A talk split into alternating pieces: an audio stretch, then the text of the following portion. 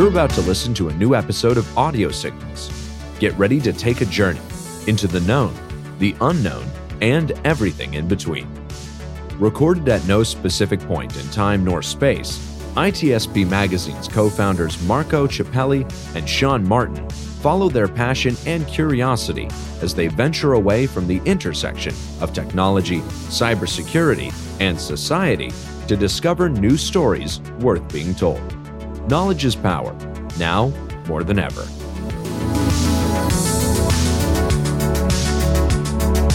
Nintex is the global standard for business process management and automation. The Nintex platform helps their clients accelerate progress on their digital transformation journeys by quickly and easily managing, automating, and optimizing business processes. Learn more at nintex.com. Blue Lava is the first business platform for CISOs to manage their security program. Blue Lava guides security leaders to effectively measure, optimize, and communicate their security program with confidence and ease in one platform. Learn more at bluelava.net.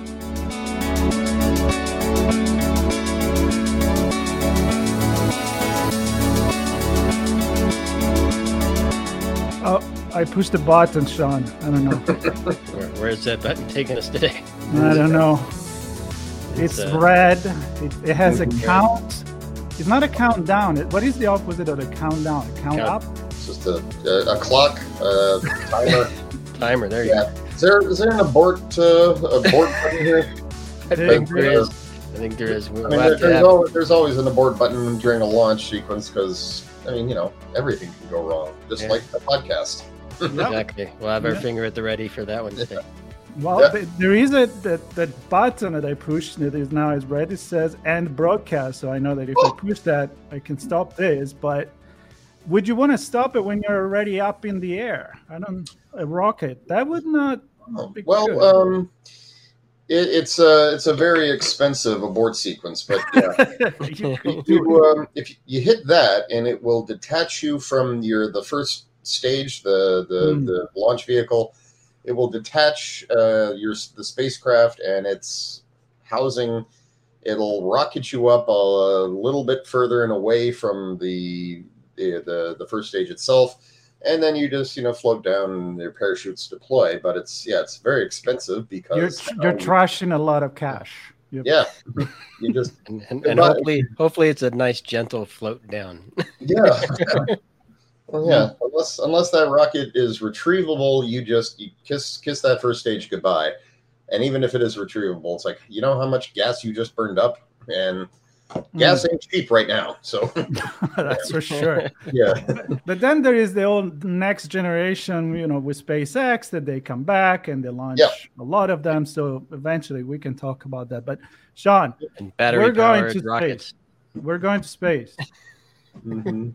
Are we Ba- going to space? Battery rocket? What'd battery powered rockets. Yeah. Then we don't have Oh, to waste man. gas. That'd be great. Right. Well, Mhm. there, there is some of that in in stuff that is already up there. I mean, that's how they they get the energy to go, right? Solar panel, a lot of them. But I don't think that there is the energy to put them up out Enough. of the gravity. Not quite enough oomph. Yeah. no, in that, no. yeah. I don't think so. So, everybody listening, uh, you already heard the voice. Uh, hopefully, you heard our first podcast together, and uh, it's Matthew Williams. Matthew, thank you for joining us again. Hey, Great to have you Love on to. again. thanks. Yeah. Love to. So last time we went into the future of education, and then we found out that you actually do a lot of writing about space. You you're a writer Really? and curator for Universe Today, uh, Interesting Engineering, a contributor, Stardom Space, Stellar Amenities, and then you're also a science fiction author. So we're like, Hmm. hey, please come back. Let's talk about space. We we enjoyed it and we like these Favorite, yeah. topics. So let's do it. Yeah, my my favorite topic. You know, it's favorite place to be. How how that happened? I mean, let's start with that, and then a little introduction again about yourself, more than what I said, if it's not enough. But Mhm. where did this passion for space come from? Space? Yeah. It's yeah, it's uh, it's hard to say, but uh, I mean, I grew up in uh, the '80s, right? I was exposed to Star Wars, Star Trek, and and some of the best uh, science fiction literature um, around, and um, it just it always it always got to me. It it it, it always you know lit a fire, and uh, by the time I was a teenager, I started actually uh, being able to appreciate uh, a lot of what uh, I'd grown up with. I was like revisiting all the the the books and movies and stuff and realizing that oh i can appreciate this on, on, a, on a new level because i'm now old enough and, and mentally mature enough to appreciate a lot of what they're saying and the points they're making and somewhere along the line um, I, I, there was a class in high school that really kind of helped click it and it was uh, we were studying sort of the, the way technology and society are come together and the impact it has. And yeah, I was just I was really blown away by that, and uh, I, I, felt like uh, when I when I got to university and, and I was studying the history of science, I felt like there's so much here I don't know. I feel like a rank amateur. I like that feeling because you know it's like you just you just want to pursue, um, try to find answers, you know, and yeah, it, it's that's my first question to you. Mm-hmm. Are, are the answers in space? Do you think? yes, yes. Yeah? I, I think uh, the answers to to all our questions are in space, um, and it, it's not because uh, it, it's because, of course, you know, uh, life in, in the universe is directly linked to life here on Earth. Our activities are in both space and on Earth are completely and utterly linked. There, there's no there's no separation, right? there there's this attitude I, have felt, and I, have seen this a lot in recent years. That um, yeah, activities on Earth and space these are two separate domains, and you can do one or the other, but not both. Right? Shouldn't we fix Earth first? Is the biggest question I'm, I ever hear, and it's like they're they're not separate. What makes you think they're separate? Right? And if we're going to succeed up there, any any success we have up there is going to be directly applicable down here. But that's yeah, that's a whole nother. um, to quote uh, Dr. Sian Proctor, she would she says this uh, quite a bit, and I've heard other people saying it too. Um, solving for space solves for Earth, and she she went up on the Inspiration uh, Four uh, mission there. She was one of the four citizen astronauts and so I, I, I quote that anytime I can, and I'm always attributing it to her because it's like, well, that's where I heard it, and as far as I know, she invented that. well, I, it's the equivalent of all the research in Formula One gets applied to sure. other driving things, right? So you, you have to have that yeah other, other, view of things too i i, th- I love that because you know i like formula one but i think uh, for space it's it's a lot more philosophical than that but yeah.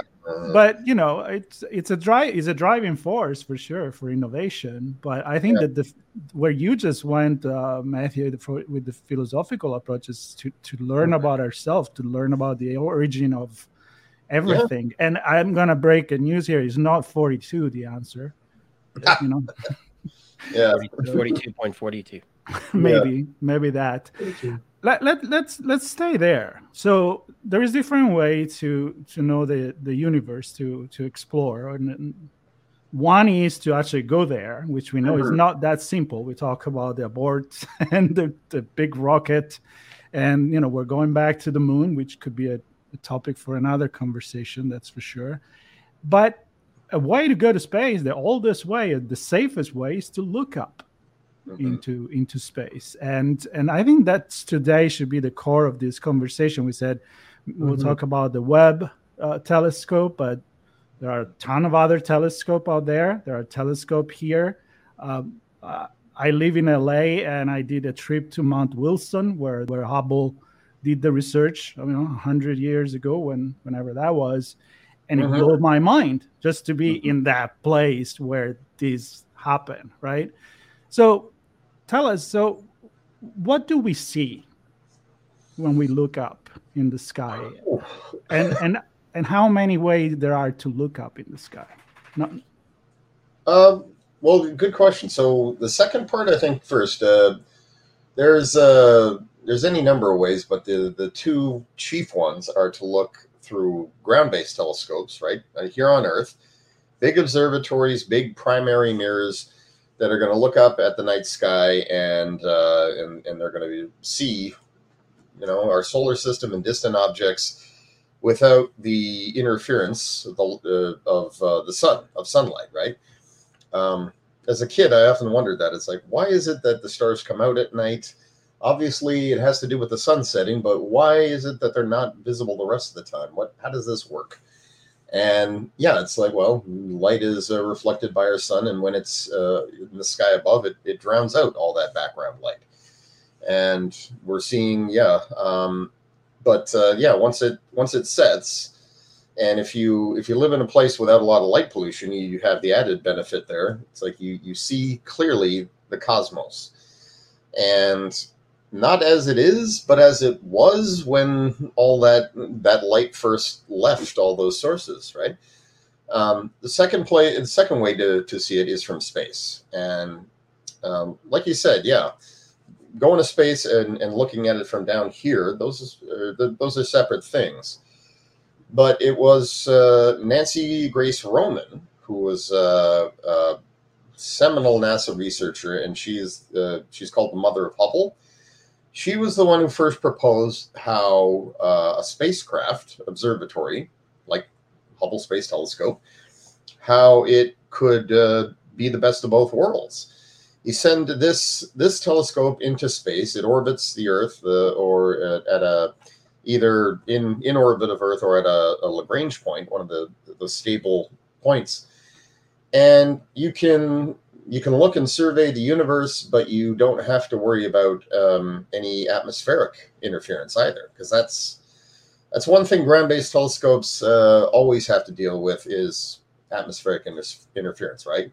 as light passes through our atmosphere, it gets it gets warbled and distorted, and we can get around that. There's there's uh, adaptive optics, as they call them there, which will correct for that. But otherwise, anything you see, you is you, you have to accept is going to be just a little distorted. So yeah, those are the two chief ways we look at the universe. What we're seeing. Um, Well, yeah, we're basically seeing um, space time. We're seeing the past. Um, yeah, because no information that's coming from that kind of distance is current. So basically, we're looking um, through time as we are looking through space.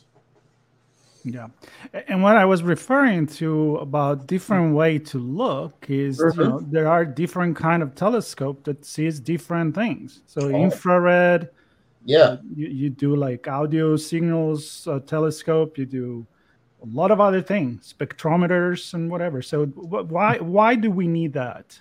And I'm asking yeah. questions as yeah thinking what the audience may want to hear, right? So, yeah, yeah, well, absolutely. You're you're right. I uh, sorry, I, I I didn't clue into that. Uh, oh no, no, that's totally. Yeah. It's too much um, to clue in. yeah. Uh, well, yeah. Um, optical telescopes, as as we would call them, or, or the optical filter, um, that's you're talking about visible light, and that means light that comes in all the the colors of the rainbow there. Um, but as scientists have known for quite some time, it's that there is this huge range on either side of the visible spectrum that is not visible. You can't just uh, see it. Um, and um, I believe it was Isaac Newton who did this. He he put a he a, installed a prism uh, over this little hole, um, and uh, so sunlight was shining in through into this room just through a tiny hole. He put a prism in the way, and so that broke the light into colors, and then the colors were then projected onto this table. And he put thermometers on them because he wanted to see if if uh, different colors of light corresponded to different temperatures and he found that they did. And um, but yeah, at the blue end, things were you know ever so slightly cooler. Down to the red end, things were warmer. But then one of his thermometers was not getting hit by any um, visible light, but it was it was hotter than than all of them. And from that, they realized there's something beyond the color spectrum here. And so all the research we've done, it's like, yeah, there's infrared, which is you know, to um, on the other side of uh, the red end of the spectrum, and that's heat. Um, if we go on the opposite side, beyond blue and violet, we have ultraviolet, right? I mean, they, they put it right in the names there to, to let you know where, where on the spectrum it is. And yeah, and um, uh, you also have X-rays, gamma rays, uh, etc., microwaves. And yeah, it's like the the shorter the wavelength, the more harmful it, it can be to you, to your cells. Uh, but otherwise, yeah, it's like well, the, the human body can can uh, handle all kinds of radiation in, in limited amounts, and that's sort of the the double edged nature of the cosmos and our sun. It's shining light in all directions and radiation in all directions, and some of that it has the power to give life and to to kill it. So. Um, the reason why we look in all these different filters is because um, the only smart way I could put it is to say we want to see all of what's there. Because if we're only looking at visible light, we're only going to see what is visible to us, what our eyes can discern, um, what is making it to us in spite of all the interference or, or dust and gas that's you know absorbing it. So James Webb in particular, it's equipped to do um, spectroscopy. It's uh, it's going to be looking at um, dust um, and gases and solar systems in formation. And it's doing that by looking at the heat that they emit. And then its spectrometers look at that and uh, and say, well, I, I see these chemical elements and that.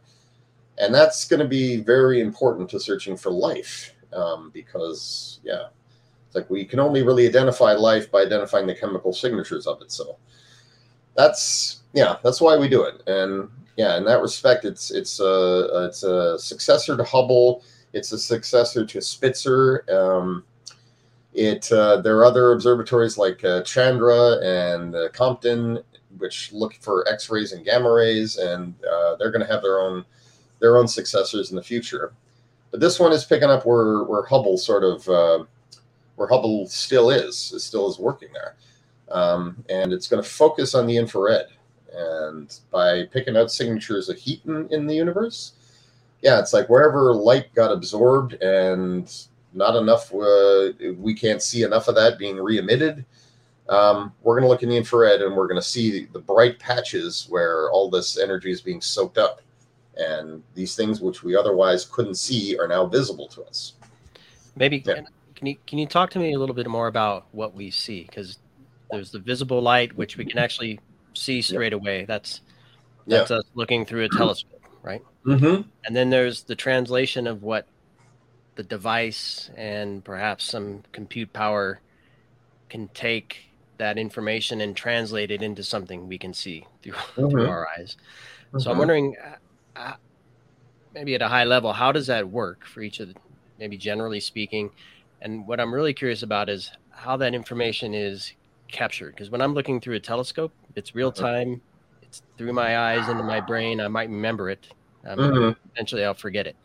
And I think yeah. the value of this is the be, the ability to record this information, mm-hmm. translate it so we can actually see it as humans, maybe refer back to it, look at changes over time. So, talk to me about that whole process of translation and storage and using that data long term.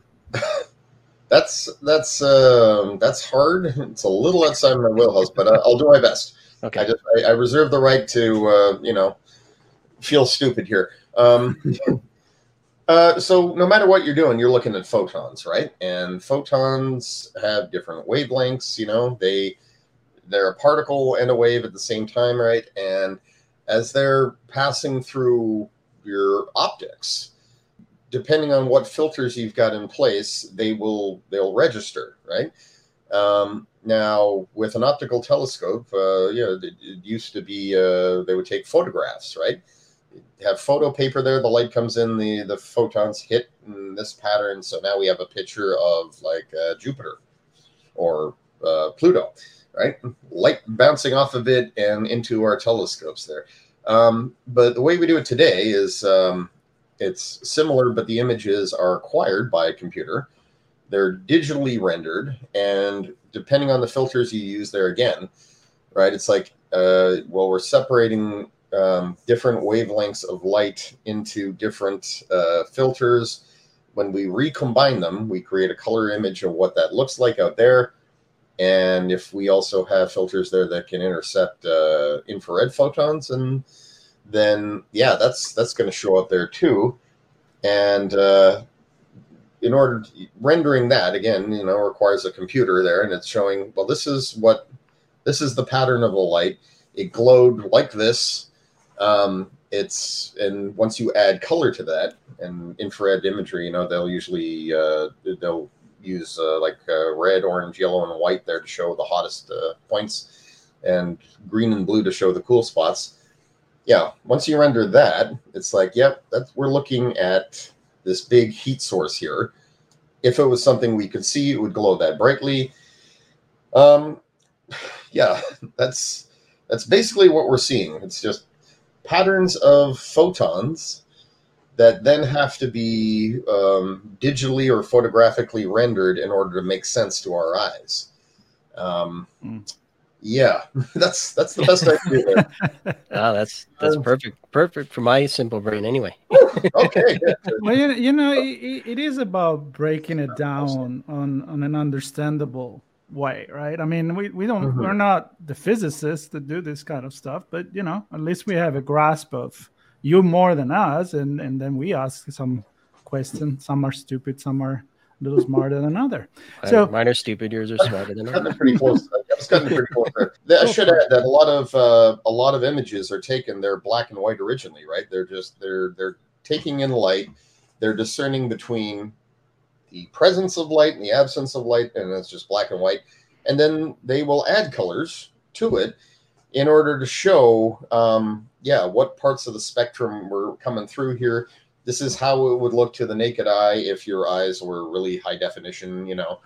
And yeah, it's often exaggerated, uh, but just to give you a sense of of what uh, what colors and what elements are there, because that's the other thing. Light comes in many colors often because of its uh, of its of the chemical structure of what is absorbing that and radiating that. Uh, not not often, always. so yeah, if I see a big red nebula, it's like in real in to my naked eye, it actually wouldn't be look all all that red, but um, yeah, in uh, astronomical imagery, it uh, they would add red to it to say, yeah, that's a hydrogen rich nebula. So mm-hmm. red is the color that we would be seeing um, because if we look at it through a spectrometer, then yeah, we'd be seeing little lines on, on around the red end of the spectrum there. Um, which is yeah, again that, that comes back to what James Webb is going to be able to do. Yeah, so let's talk about let's talk about the James Webb because mm-hmm. so you, you they they put a, a folded origami mm-hmm. on a big rocket and yeah. they shoot it up in space, and then they reach in some sort of place uh-huh. where there is a, a, specific point, like the Lagrange point, if I remember yeah. well. Yeah. It's going to stay there. It's only a million miles away. and then it's going to be unfolded. Well, it is already being unfolded successfully. And now yes. they're actually focusing all the different lenses and i've seen the picture of what it looked like a week mm-hmm. ago and what it looks like today and it's you know it's like oh it's i'm turning the wheel. It's it's getting on focus. And mm-hmm. so is that crazy? I mean you can even go there and fix it like you did on the hubble. If something mm-hmm. goes wrong there that's a lot of money just hanging. So yeah. why do we take that risk of uh, yeah, why? Why are we there yet? Yeah, well, yeah. Uh, I, would say that the answer to that question it's the same with for um, because everybody was asking this. You know, why are we still funding it if uh, with all the delays and all the cost overruns, right? And it's like, well, the reason though there the delays and cost overruns is yeah they have to make sure it works perfectly because if they send it up and it's not, uh, sending a servicing mission is not an option here. It doesn't have uh, astronauts can't just hop aboard it like they did Hubble and straighten the lens out, and that was really expensive, by the way. That whole that mission. Um, yeah, that but, was fun. Yeah, the the reason why is the payoff. Um, it's a this this telescope is our most powerful, most complex, uh, most capable mission uh, to date, and it's going to be it's going to be followed by uh, several more next and uh, next to next generation telescopes. Um, but the capabilities it has are pretty are pretty special. So it's going to be uh, one of our most important observatories for quite a while, I think. And, and just yeah, getting there, like uh, yeah, you you said it perfectly. There, are we there yet? Yeah, getting there is. It's like we we won't be even begin to really appreciate just how much this mission will mean until we turn it on and start really really seeing what's out there. But we uh, yeah it's like nasa and all the people who contributed to it they know what it's going to be looking at. And you know the rest of us who've heard the descriptions we have some idea of what it's going to be uh, making possible. So it's like yeah we got to get it there. Yeah we spent so much money on it already but that only seems to motivate us to keep going um, because yeah it's like this is this has been too expensive and too big to fail. And the payoffs are going to be so immeasurable we can't not get it out there. Yeah. So i was hearing a podcast the other day actually with uh, with john mather which is the the nobel prize physicist that i think is senior if not the, the guy that runs the old james webb um, mm-hmm. operation and and somebody says the expectation is to show that it's worth the money that we spent to put it there is to actually get a picture of the Big Bang. Oh. And I think like it's kind of like I don't know what, what's your take on that? Well, um, yeah, it, the James Webb is not actually going to be able to see the Big Bang in, itself unfolding. It's going to be it's going to be looking back through space and time to some of the earliest periods in the universe. Um, so we're going to see the results of the Big Bang for sure um, we're going to see the earliest galaxies in formation um, and the first stars, the earliest stars. Um, and yeah, the first uh, planets. Now, that's there is still a limit to how far back we can see. Um, among its uh, its objectives are to, is to see the the first uh, light in the universe after the Big Bang, um, or the light from the first stars and galaxies. Right. Anything, um, and it, it in doing that, it's piercing what's known as the cosmic dark ages. Um, we've had a hard time penetrating that with our instruments because it's like light from this period uh, has been shifted so so very far.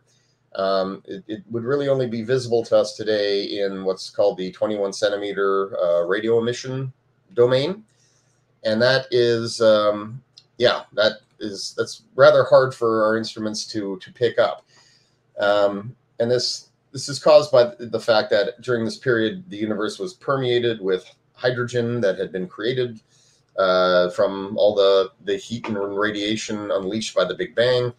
As that formed into stars and galaxies, the light of these stars and galaxies dispelled those clouds, and so our instruments today are able to see that. Um, but so much was happening when the universe was still shrouded in all this mystery um, yeah, we want to be able to pierce that that veil and see the first stars and galaxies in formation. And James Webb is going to be the first telescope that is, you know, that can do this in a in a dedicated way, because it'll be able to pick up the uh, emission lines that correspond to uh, um, uh, to hydrogen and or to the radio waves uh, emitted by hydrogen. Um, yeah, I, I ask the the questions that I have absolutely no clue. So thank you yeah. for for explaining that. And I know there is way more on the on the table than than yeah. that. But what, what is the thing that strike you the most about um, the Webb telescope? Is that like you know something about the actual power that it has, the fact that we were able to place it where it is without yeah. controls, or I mean I don't know, but What's a yeah. big breakthrough here? Then then you say many more, even more powerful, are going to come. Oh yeah, yeah. Well, yeah, absolutely. It, it's power, but what really blows me away is its complexity and its sophistication, and that that's part of why it took so long to to get ready. It's like we need an observatory that can be because it's an infrared observatory, it needs to be able to stay very, very cold. So there's no heat interference that's going to throw off its uh, its uh, mirrors. So it's got to have that big, complicated sun shield, and it's that's got to go through a big, complicated deployment. Um, the the mirror itself, right? The 18 segments, they're all beryllium and shiny gold colored. Um, those two, right? Those have to be all perfectly aligned, and it's got to fold into place. And then the secondary um, uh, mirror's got to deploy in front of it. And yeah, it's like the only way you could send something this big up there is to make make sure that it can fold up and scrunch down into this tiny little um, well, not tiny, but smaller uh, vessel, and you can fit that inside the uh, the payload fairing of a rocket and launch that up. But once it gets there, it's going to have to unfold again, and they had to do that on Earth over and over and over again to make sure that it would unfold the right way in space. So, in, you know, in a lab they're doing that, in a vacuum chamber they're doing that, and it's just like, yeah, we this this has to be there has to be no margin for error here. Mm. Um, so yeah, it, it's it's a wonder we got we're able to do it at all because it's just so complicated. Um, it's you'd think uh, most people would have quit would have given up and quit a long time ago, but again, you know, it's like the payoff, man, the prize and also god we spent so much money on this already. Let's just you know let's get it done. But that yeah that blows me away for real. Yeah. So i'm wondering what um how does that fit into the the big picture of other research being done using telescopes from earth? Um does oh, this oh, yeah. eliminate the need for some of those? Does it enhance that work? Does it does it change how we look look at these uh, terrestrial devices um, and maybe in, innovate and enhance them in ways we hadn't thought of before? That, wow, that, that's a very very good question. Um, yeah, enhance. Yeah, because um, what it's going to do is going to be complementary to a lot of what uh, a lot of te- uh, what a lot of telescopes are going to be doing here on the ground.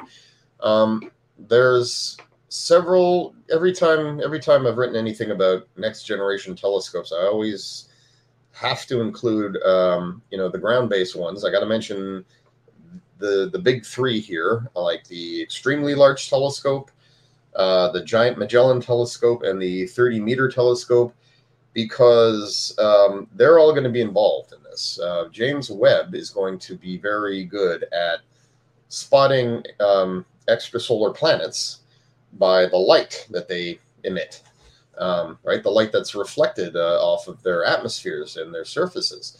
Um, it's going to spot them with its infrared optics, and then these ground based observatories are going to do the follow up observations, looking very closely at them and saying, um, so that light we see coming from that exoplanet's atmosphere, what chemical signatures are there, right?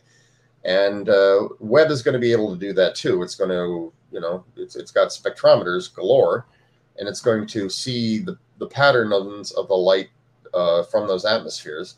But the ground-based ones are gonna are going to be doing this uh, as well, and they're going to have uh, their employ these heavy-duty coronagraphs that are going to block out the the light from the sun that's that would interfere with any readings.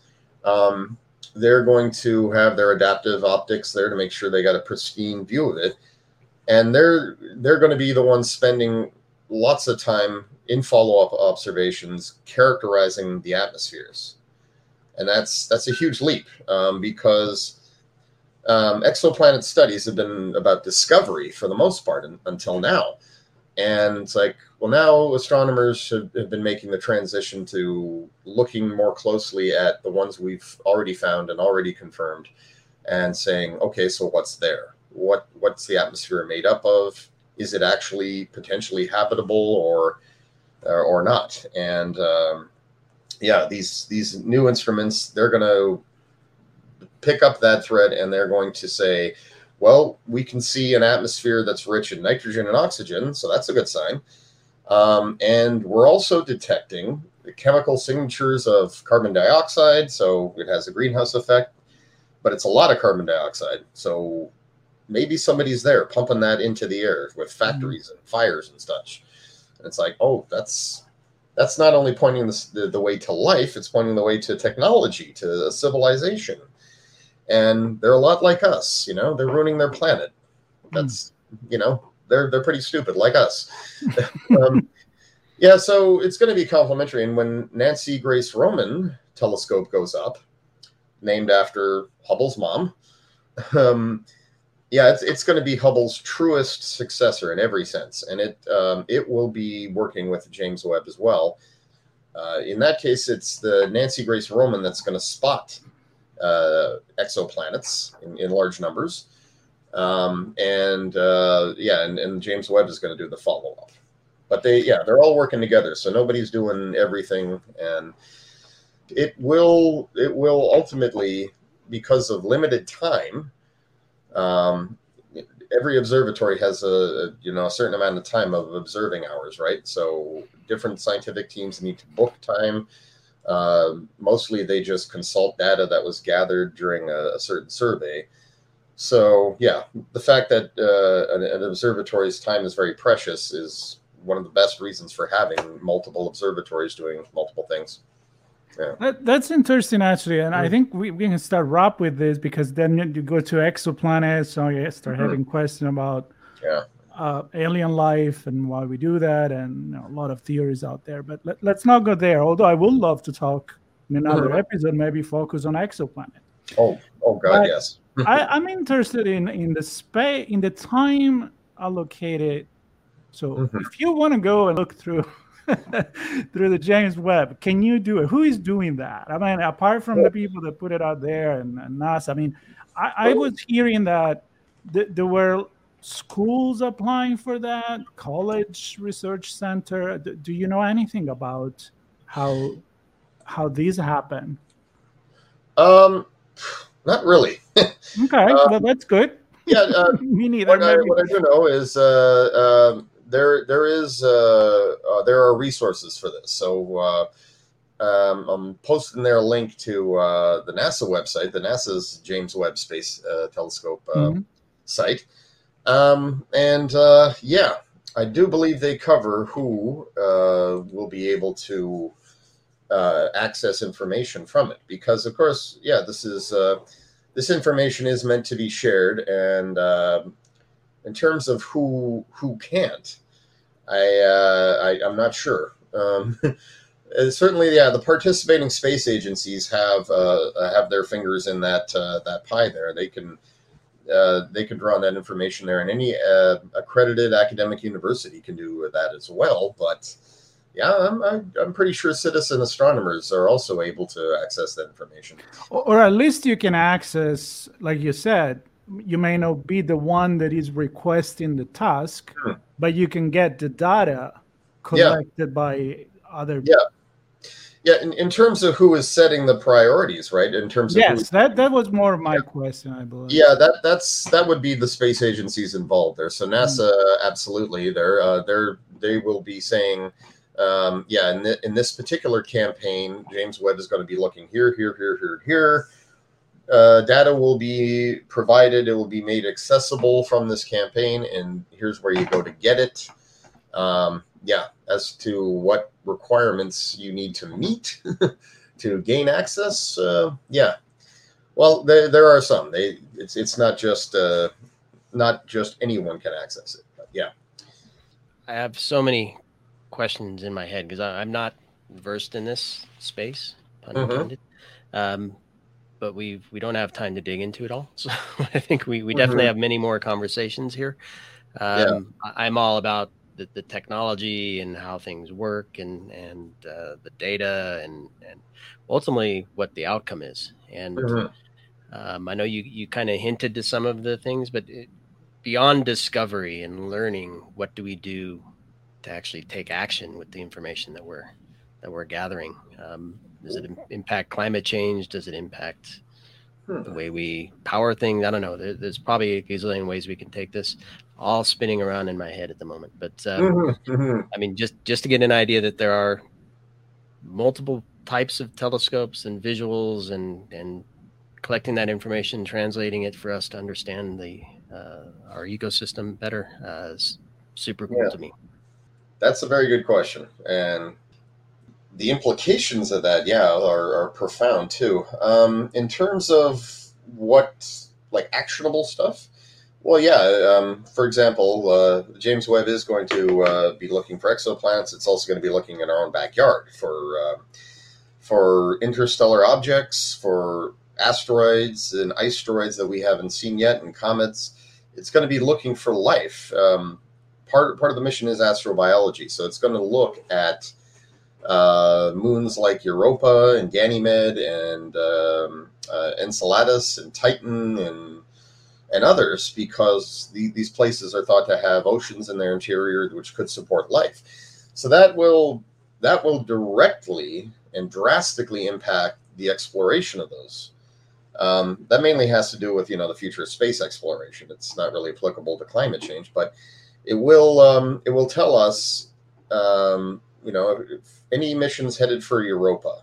Um, you don't don't go through the ice, right? We've confirmed that there are biosignatures on the surface. They're coming up from the interior. Nothing can survive on the surface, but there's got to be life down beneath. So, you know, if you're going to land on the surface, uh, in fact, maybe don't land on the surface at all. Stay in orbit, fly through the plumes, pick up all the scientific data you can from them, uh, and and then just come on, uh, well, and then uh, transmit that back and, and crash. Not on the moon though. Crash in Jupiter's atmosphere, right? Um, yeah, it's like if if we find life out there, we have to be extremely careful careful about the possibility of contamination. Um, and um, yeah, if we spot any objects in our solar system, as uh, some have suggested, there they don't look uh, natural. They look like they're actually uh, probe-like, or they're, they're they look like they're pieces of something that someone built. Um, if in fact 'Oumuamua was a, uh, an alien and extraterrestrial sailcraft, and and our solar system gets thousands of such objects passing through it, uh, or has had thousands passing through it since it first formed, um, and some of them actually stayed. Well, then, yeah, it's like uh, we need to. That's going to have huge implications for the search for extraterrestrial intelligence. Um, I'm, I'm having a hard time finding an application for climate change. but it's like, yeah, all, all this research makes us appreciate where we are in the universe, right? So, yeah, it's like, uh, yeah, looking for techno signatures abroad. It's like maybe, maybe this is, will get us thinking and talking more seriously about curbing emissions because you know we see this on other planets there and some of them look pretty dead now. Um, we would like to avoid that prospect. Yeah. But yeah, you know, to, to, to end these as we're running out of time, I would say, you know, even just that we started with the idea of the Formula One, of developing then the, our cars. I mean, just think about the technology that he went to put and test and and and and the old design system to to actually put the James Webb Observatory where it is. The fact that it is working so far is actually working perfectly, mm-hmm. and is not even completely all set up yet I mean, all of that, all that technology, all that know-how, it's it's it can bring, I'm sure, somehow bring back to our everyday use. And for many yeah. things that we don't even know. I mean, we know that a lot of stuff developed by NASA for astronauts, we're using it every day. Uh, mm-hmm. Uh, we sleep on it. We, you know, we do we do other things. So the, the, the full list, the full list of applications there. Yeah. Um, that since the Apollo era, yeah, NASA spinoff, they keep track of that. And, and uh, thank you for mentioning that. Uh, that slipped my mind there. The um, because Sean, yeah, the uh, commercial applications from all space uh, research there, right? I mean, these uh, those the technologies, the ideas that, that's made available for free to the to um, uh, yeah to uh, the commercial sector to do to develop everything from you know medical treatments and uh, uh and processes to uh, yeah just knickknacks gadgets and so forth to make our lives easier or more complicated whatever um, yeah so yeah no matter what it's like uh, james webb will have lots of applications many of which we're probably already using um, yeah, that will better life uh, for people on Earth. And That's always the way it's been. Yeah. Yeah. So and that's what a lot of people are doing on the International Space Station as well. And uh, yes. Yes. and and then there is the other conversation about commercialization of space and a lot more things. So I'm Yeah. gonna draw a line here, Sean. I I think we we've learned a lot today. from- from Abort, this. abort. I'm abort. going to abort this conversation. No, I'm not aborting. I'm going to actually, I'm going to actually, uh, at this point, if you've heard it this far, it means that it was not aborted, All right. and we, we Yeah. got to the end of it. We're just We made it. pausing it. We're pausing it, Matthew, and uh, and hopefully we'll we'll pick it back from here. Maybe we'll bring even some more, you know, maybe some guests to to, to talk it over with us, and uh, and uh, we we we just love to talk about space. So Excellent. I'm up for that. Any day. Yeah, I'd love to talk about exoplanets. I mean, that is Yeah. a wonderful, rich field, and yeah, I can't wait to see what James Webb has to say about just even planets next door, especially the, the planets next door. And by next door, it's everything is very relative here. Oh yeah, Still talking about million of light years away. That's yeah, right. well, yeah. There's an app, uh, an app community for that next door planets. Mhm. Oh, yeah, there is. I think so. Yeah. All right. Yeah, It talks about the, the dog that got lost, and they need help finding the dog. Mm. Planet, planet Wow. next door. All right. Yeah, the, the closest the closest ones are just uh, just over four light years away though, in in, in Proxima Centauri. So, yeah, that is going to be uh, really interesting to learn more about those guys. It's still, yeah, I mean that's that's unfathomably far by our standards, but in cosmological terms, it's right next. to it. exactly. Nice. All right. All right. Sounds, sounds like we have another mission, Mark. Yes. We do have another mission, and uh, we're going to push this red button again to end this conversation. And we invite you to check the notes. Uh, Matthew will probably share with us a couple of these links so people We, can we check already it out. have one. We already We have- already have one. We're gonna have more, and uh, stay tuned. We'll talk about space and a lot of other things on ITSP magazine, and uh, in particular on audio signals, where we kind of go all over the places in space too. Thank you, Matthew. Thank you. Hey, my pleasure. Blue Lava is the first business platform for CISOs to manage their security program. Blue Lava guides security leaders to effectively measure, optimize, and communicate their security program with confidence and ease in one platform. Learn more at bluelava.net. Nintex is the global standard for business process management and automation. The Nintex platform helps their clients accelerate progress on their digital transformation journeys by quickly and easily managing, automating, and optimizing business processes. Learn more at nintex.com. We hope you enjoyed this episode of Audio Signals. If you learned something new and this podcast made you think, then share itspmagazine.com with your friends, family, and colleagues. If you represent a company and wish to associate your brand with our conversations, sponsor one or more of our podcast channels. We hope you will come back for more stories and follow us on our journey. You can always find us at the intersection of technology, cybersecurity, and society, and some even beyond that.